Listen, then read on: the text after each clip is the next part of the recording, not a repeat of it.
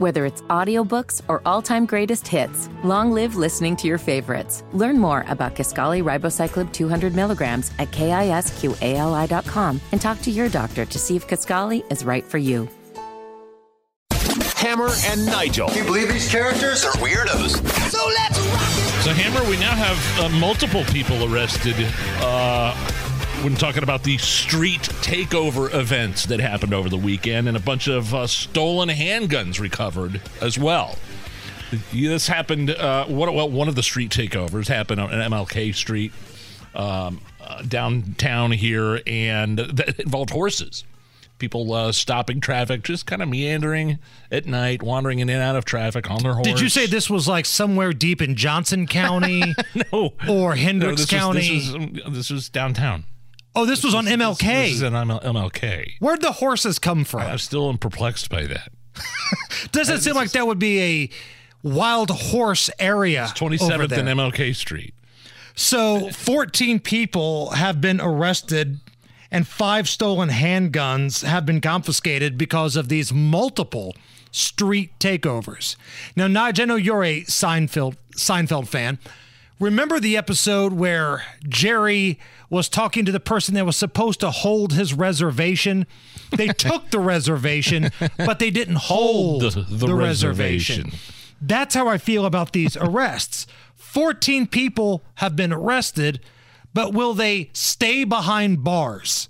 Because what's the over under on all 14 of these individuals yeah. being back out on the streets probably before the end of this week? Well, not only that, I mean, the assistant chief of police, Chief Bailey, talking about um, uh, how they arrested one individual and he was back out Saturday night. right. It's like, hey, look, we need. This was the assistant chief of police saying we need help with the prosecutors and the judges, and uh, the the criminal justice system is flawed. It's not us saying it. We've been saying it for years. Right. This is the, you know, this is Chief Bailey saying the same thing on Twitter yesterday.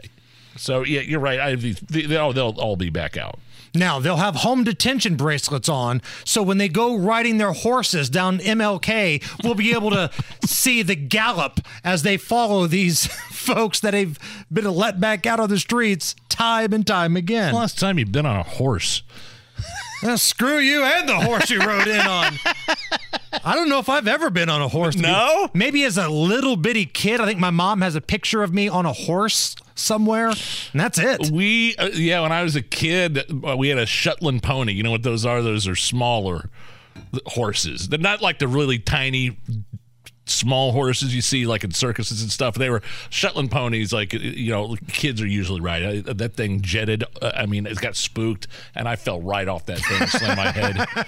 And then, I mean, honestly, the last time, probably 18 years old, when we we took like a family trip to uh, I think Jackson Hole, Wyoming, and we had a guide that led us up into the mountains, or maybe it was Colorado or something like that, and we camped out in the mountains of uh, Colorado for a while. Did you have a, like time. a big white cowboy hat like Deion Sanders wears no, now? I did not. Because that'd have been no. awesome.